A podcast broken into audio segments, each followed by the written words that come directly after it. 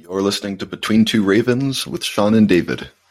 Today it's just David. I'm uh, recording a short episode today talking about the connection between some of my philosophy and psychology writing and Norse mythology. So it's both for maybe people who've listened to the podcast before to understand a little bit of well, somewhat why I do the uh, the podcast and why why my why I see the connection with my writing and for people who've read my philosophy writing to explain what it is um, that I've been working on with Shawn on this uh, for this past year on the Norse mythology podcast. Before I start, though, I wanted to mention that so for the fireside chat, um, Shawn and I discussed it and rethinking it.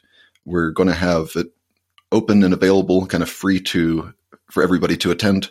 Um, we want all our fans to be able to show up and meet us at a video um, video session. We'll be kind of recording a episode live. Shawn will be reading by a fireside, and then to do a kind of question and answer and meet some of the fans. And uh, we're actually going to be doing that through the walled garden is the plan. So we still don't have a date yet. It's going to be early January, um, kind of to celebrate the one year anniversary of Between Two Ravens. And we have a work in progress. They're, they're already working on our uh, Viking drinking horns uh, that we have a, a, custom design, and it's going to take a little while to ship them from England over to here. So that's another one of the reasons for the for a delay. But Shawn and I were, you know, have busy schedules. We're enjoying doing some short episodes, and we're still going to be uh, wrapping up the series and the season on Loki with uh, a full episode on Loki's capture coming up soon. I often wonder if it seems like a strange connection to bring together Norse mythology, Jungian psychology, and Stoic philosophy. It feels like a natural connection to me, and hopefully, this episode will help to explain a little bit about my thinking on the, these topics. So, first of all, these are all systems for finding wisdom. The Stoics, in particular, are interested in finding practical wisdom. The, the Greek word prudentia, or similar to the English word prudence, is how does a, the, answering the question, how does a person live their life? These are the ethical questions of Stoic philosophy. And when you dive deep enough into Stoic philosophy, you'll find that it's necessary to understand their metaphysical worldview of the ancient Greek Stoic philosophers in order to understand the reasons for their ethics. Their worldview is a providential cosmos directed by divine reason. It's a materialist world. The outer reality does really exist. But human consciousness is the spark of divinity to allow for some small room for choice, reasoning, and free will within a largely predetermined fate. To choose to live life in accordance with the grand universal nature. Jungian psychology is also focused on finding truth, finding your true nature, the true self, clarifying your self deception and the parts of the self repressed within the unconscious in order to create a unified, integrated self finding and understanding the soul, which is unique to you as an individual, yet at the same time a reflection of the archetypal soul, our shared humanity. World mythologies were an important piece for Carl Jung to understand the unconscious. How do you understand the parts of the mind that you're not conscious of? If it were conscious, then it wouldn't be the unconscious. The unconscious reveals itself when we are not overly focused or intellectual. It slips out, it's reflected in feelings and moods. It's the wisdom in poetry, examining dreams, and it's the work of a mystic. Norse mythology brings a language of the archetypes and the archetypal hero's journey, which is the journey towards individuation for Jungians. Also, the path of the prokopton for the Stoics. The word prokopton means one who is making progress. The pantheon of gods can be seen as, a, as the facets of the human soul, of human potentialities. The archetypes are always extreme. It's not healthy for practical human functioning to aspire to be a god, a warrior, a sage, Odin, or even Christ himself. But we have the potential for all of these. And Jungian psychology and Stoic philosophy tell us that integration or balance of the parts, for the Stoics, that's moderation or temperance, is what's needed to have a good spirit, the word for the Stoics, eudaimonia, can be translated as happiness or a smoothly flowing life. But breaking down the word, beginning of the word you means good, daimon means your spirit, and ia is the state of being in a good spirit, living a smoothly flowing life in accordance with fate or nature. The Greek and the Roman mythologies are more refined than Norse mythology. The Athenians lived in a miraculous time, quite like our own, of relative prosperity and peace, where people had time to sit and think rather than only work and fight. The Greeks did an amazing job of capturing the wide range of human potentiality, both in the masculine and the feminine spirit within their mythology. And this still inspires our modern culture. It inspired artists throughout the, uh, well, much of our history, but even in the 1600s, 1800s, um, that the the Greek gods, the, the, the archetypes that they developed there, have inspired artists. And Jean Shinoda Bolen is a, a Jungian um, analyst and author. Her book, The Goddess in Every Woman, really identifies these parts where the, the Greek mythology captures the feminine spirit. Um, also, Robert Johnson's book, She. But in contrast, the Norse mythology is raw. It was captured with relatively little revision in the Poetic Edda and with a little more significant revision and interpretation in the Prose Edda. The Poetic Edda captures the oral poetry tradition of the Norse at that moment where the intellectual skill of writing from the Roman Catholic tradition met the archaic pagan spirituality of the Viking culture and the, the oral tradition of poetry of the skaldic poets. If you've been listening to the podcast for a while, you can tell my favorite parts of the Poetic Edda are when it seems like the authors didn't entirely understand what they were documenting, and the story is disjointed and unrevised. That's when I feel like we're really getting at some truth.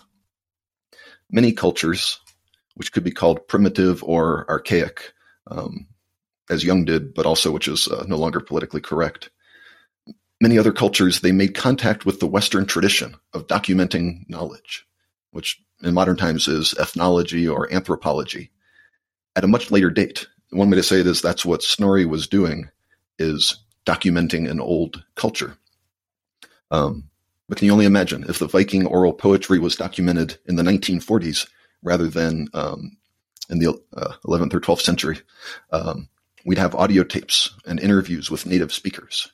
But the Norse tradition, which was one of the last vestiges of Western European or Germanic traditions, is nearly lost as we colonized and domesticated ourselves. But the archaic man is still present as a part of the human soul, even if it is repressed in the modern person. The pagan spirituality underlying and influenced by Norse mythology is another method or therapy of the human soul, just as Jungian analysis or Stoic philosophy and the inspired cognitive behavior therapy attempt to address human suffering in our modern times. Magic, to my understanding, is a process of seeking inner understanding, divination, and creating rituals to behaviorally bring the wisdom found within into action, into the outer world, to make it real. Norse mythology repeatedly comes back to the theme of fate, hence the need or desire to divine one's fate. A predetermined fate for humans and gods, where the Norns are the three primordial weavers of fate Odin is the king and the sorcerer of the gods, but he cannot accept that he does not have power over fate. And Loki is the trickster, who seems to appear as an agent of fate. When you think you can deceive fate, the trickster clarifies that you're only deceiving yourself. Fate will occur as it is ordained, even if it is in unexpected ways. In many ways, studying Greek mythology would seem to make much more sense when you're trying to understand the Greek Stoics worldview, which is related the that time period around the Mediterranean is related to the Egyptian Hermetics, which influenced Greek mythology and their philosophy, but then also the Christian alchemists, who were really a source of inspiration for Carl Jung to develop his system of psychology and individuation. But the Norse mythology has a peculiar charm. It's not corrupted by excessive wealth and leisure. The poetry being shared as late as 900 AD is completely foreign to the modern logical worldview. I think as Shawn and I have mentioned, the idea of logical versus mythological. But at the same time, as it is very archaic, it's also more contemporary to our time. These are the poems that were still being shared at 900 AD compared to the Greek mythologies that are inspired by a tradition that began maybe even going back to 500 BC or much earlier, uh, inspired by the Egyptians. that the Greek mythology passed through many stages of translations, revisions, and analysis as they decide, decided what parts to keep. The Norse mythology kind of went through the filter of Snorri Sturluson and otherwise is uh, hopefully close to what was the poetic tradition, the oral poetry tradition. The philosophy of a Roman emperor does seem particularly relevant today as advice for how to consciously or mindfully survive the failing empire that we're living in right now. But the Norse give a path to understanding the archaic man within, the shadow. As Shawn and I have discovered while taking a deep dive into each myth, the archetypal figures of the Norse gods are predominantly the shadow versions of the archetypes. They are extremes. They're not ideals. They're not figures to emulate. But how do we make the unconscious conscious? To see the edges of our own shadow, which slip through in the myths, and then possibly to see more of the parts of our whole self. These are the passions to the Stoics, which are unhelpful for a virtuous, functional ego or governing faculty. They call the hegemonikon the part of the soul which rules, which makes the choice, which is needed to function and contribute in a polite society. But to feel deeply, to lust and desire, to take what we want, to deceive ourselves and others, to be lazy, cowardly, resentful, unmanly, to defy fate. These are all the themes of Norse mythology, and these are all parts of the human shadow. To improve as a Stoic is to recognize these vulnerabilities or risks that might lead us away from virtue you have to catch these false impressions in order to not act on them.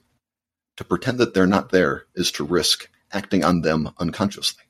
For Jungians, it is similar. The personal shadow must be integrated. The archetypal shadow is too powerful and must be clarified as outside of the self. But the personal shadow must be acknowledged, respected, and negotiated with. To find rituals to act it out consciously rather than the unconscious defense mechanisms or other mindless harm is caused to the self or to others. The Stoics, or at least according to my reading of Pierre Hadot, say that because of the faculty of reason, we all want what is good for us. It is only due to assenting to false impressions that we do not clearly see what is good. That we do not see what is good for others is what is good for us. That's the virtue of justice. The shadow also wants what is good for us but it, it does not utilize the faculty of reason unless we, the ego or the hegemonikon, bring it to the table. To negotiate with and to integrate the shadow is to acknowledge the passions, give them their due respect, and then be the adult in the room that makes a decision on how we act. In dialectical behavior therapy, one of the quotes is that all feelings are valid. It is an experience that occurs, an impression that did arise, then we have to notice it mindfully and make a conscious choice about what to do with that impression. To deny the existence of the passions, the false impressions, or the shadow's good intentions is to leave the shadow to its own devices, allowing it to build up stronger and stronger in a dark closet. Thank you for listening, and I hope you've been enjoying this season. Shawn and I will be back next week, I believe. The next episode will be on the capture of Loki. Thank you.